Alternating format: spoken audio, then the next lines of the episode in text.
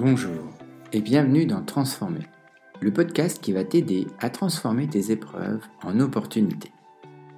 Je suis Julien Roux, je suis coach PNL et hypnothérapeute et j'accompagne des hommes et des femmes au changement.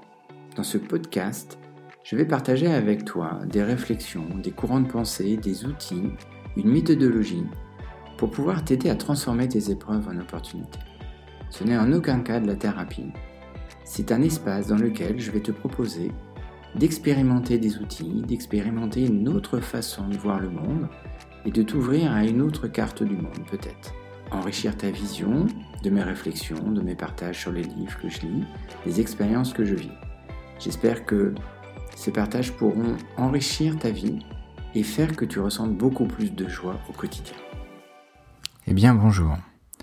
Je suis vraiment heureux de te retrouver aujourd'hui et dans cet épisode qui va être consacré au mindset, eh bien, je vais t'emmener euh, explorer pourquoi il est important de savoir contrôler son mindset, surtout quand on est dirigeant d'entreprise, qu'on est cadre manager, qu'on a des responsabilités, et que des fois notre mindset, notre état d'esprit euh, fout un peu le bordel et nous empêche d'atteindre ce que l'on veut.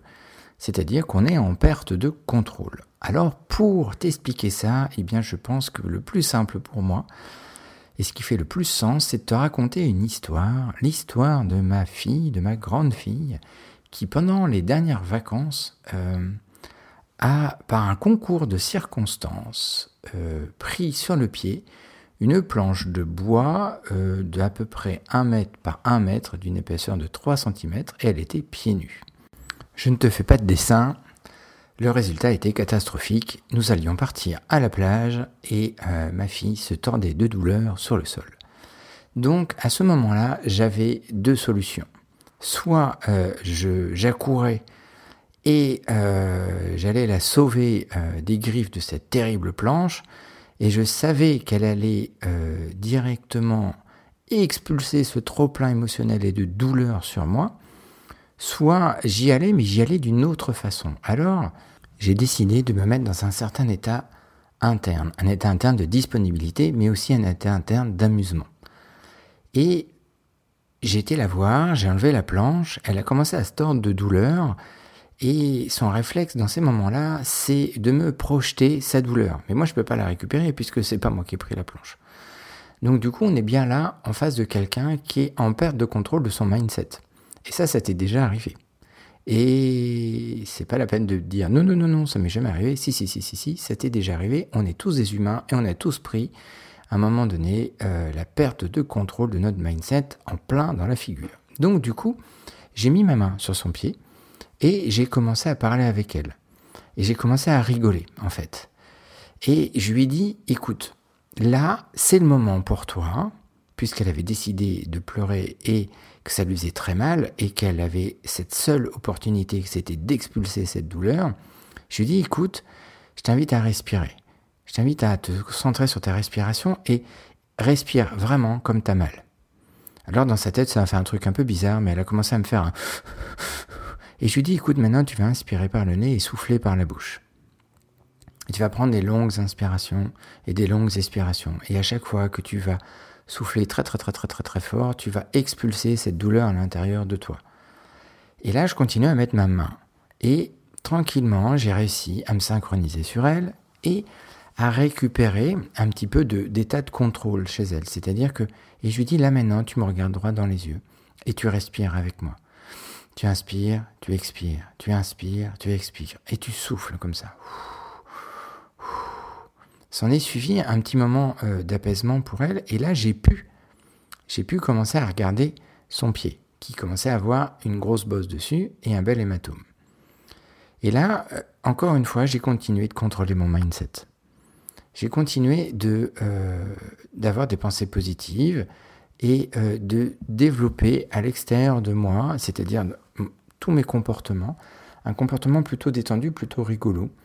Et là, elle me dit, mais en plus, en plus, tu rigoles. Mais elle ne me le dit pas avec son mode plainte, elle me dit avec un espèce de sourire. Et, euh, et, je lui dis, parce que tu crois que si je me mets à pleurer, ça va arranger les choses? Elle me dit, non, non.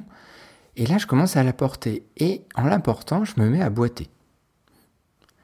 Mais volontairement, en fait. Et là, elle me fait, mais arrête de faire l'andouille. Et là, elle rigole. Elle commence à rire et je la porte jusque la maison. Et là, il se passe un truc. Je lui dis, écoute, on a deux solutions. Soit tu me fais entièrement confiance et on passe ça d'une façon très très calme et très apaisée. Et on va atteindre un autre objectif. Soit on fait comme d'habitude, c'est-à-dire, bah, je te laisse, t'as mal, et euh, t'essayes de contrôler ça, mais elle me dit non, je te suis. Et là, on a commencé à faire une petite séance d'hypnose, et on a fait une séance pour qu'elle puisse rentrer dans sa bulle et se dissocier de sa douleur. Déjà, parce que c'était le plus important.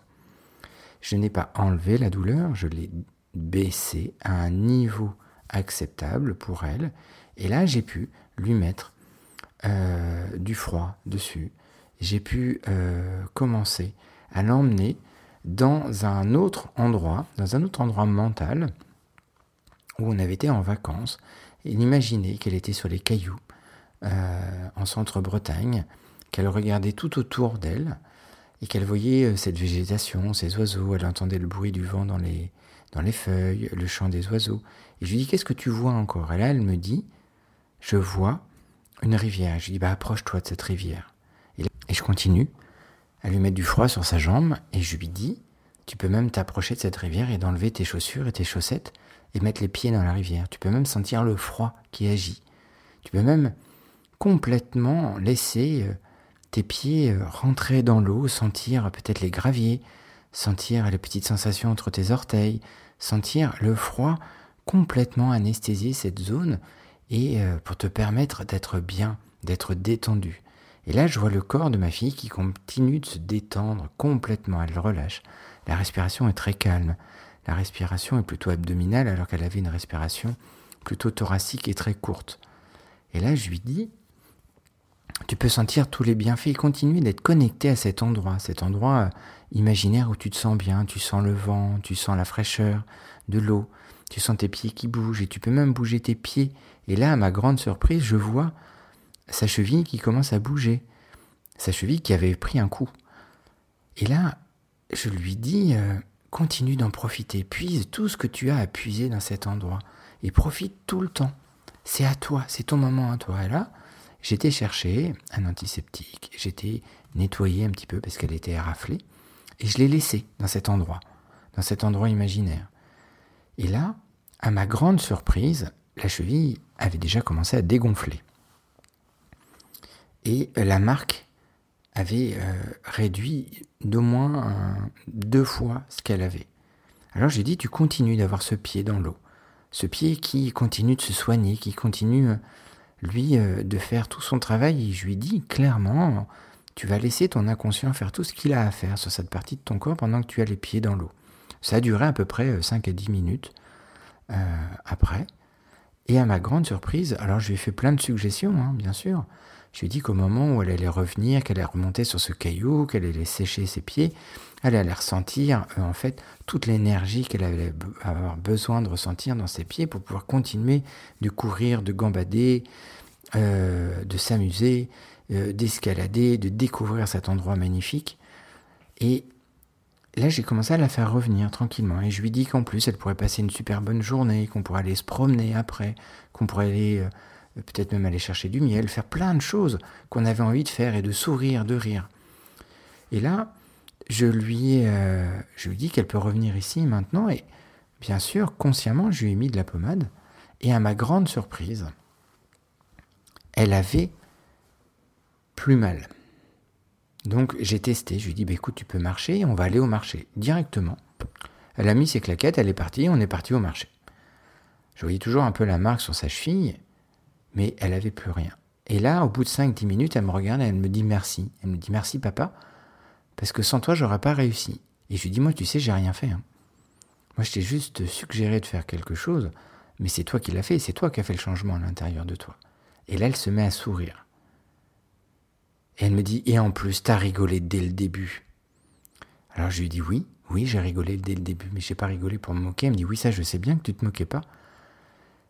Et là, elle me dit, sans ça, je pense que ben, j'aurais pas réussi. Alors, je te raconte cette histoire pourquoi? Parce que, eh bien, moi, j'ai changé mon mindset. J'ai pas été catastrophé. J'ai pris les choses les unes après les autres. J'ai décidé de d'être dans un état de disponibilité et dans un état d'analyse et surtout dans un état mental de clarté. Je ne me suis pas fait envahir par le stress et des émotions négatives qui se serait auraient complètement contaminé ma fille. Déjà qu'elle, elle était déjà très très très très très loin dans des émotions négatives, imagine ce que ça aurait fait sur moi et ce que ça aurait fait sur elle.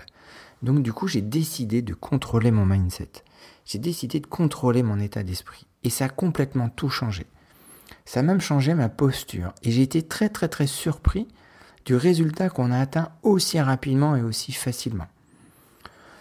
Alors pour la petite histoire, je lui ai même pas remis de la pommade l'après-midi. Le lendemain matin, je lui ai juste rappelé ce qu'on avait fait. Elle m'a dit oui, oui, je me rappelle bien. Euh, je lui ai remis de la pommade et on est reparti pour une super belle journée. il n'y a eu aucun problème et aucune séquelle. Sache que ton corps réagit aussi à ton état émotionnel. Il réagit comment tu vas accepter d'encaisser la douleur sur le moment, d'encaisser le, le trop-plein émotionnel. Et pour moi, ça reste un super apprentissage pour, pour moi, pour ma fille surtout, mais aussi pour moi en premier, parce que j'ai réussi à dépasser cette situation qui aurait pu nous bloquer une bonne partie de la journée, alors que là, ça nous a rien bloqué. Ma fille est sortie de là avec un apprentissage, elle a appris à contrôler son cerveau. Et quelques jours après, elle m'a dit, Papa, je vais m'en resservir de ça. Je vais vraiment m'en resservir à chaque fois que je me fais mal, à chaque fois que je me cogne, à chaque fois que qu'il y a quelque chose qui, me fait mal, eh bien je vais repenser à cet état, à cet endroit où je suis sur les cailloux et où je suis en train de gambader, j'entends les oiseaux. Alors, le, petit secret de cette affaire, c'est que ma fille se projette dans un environnement un peu féerique où euh, c'est un peu l'Elguat, je ne sais pas si tu connais, c'est un amoncellement de gros rochers où on peut passer en dessous, au-dessus, ça fait des, petits chemins de traverse, il y a de la mousse depuis des, des centaines d'années qu'on poussait dessus, avec des petites fleurs, avec euh, des oiseaux, des papillons. C'est vraiment un endroit enchanteur et c'est son endroit ressource. Mais son endroit ressource, il est aussi là pour euh, continuer de faire sa reprise de contrôle de son mindset. Et ce jour-là, indirectement, je lui ai donné un des plus beaux cadeaux que je pouvais lui faire, c'est-à-dire la reprise de contrôle de ses émotions et la reprise de contrôle de son état de pensée, de son mindset.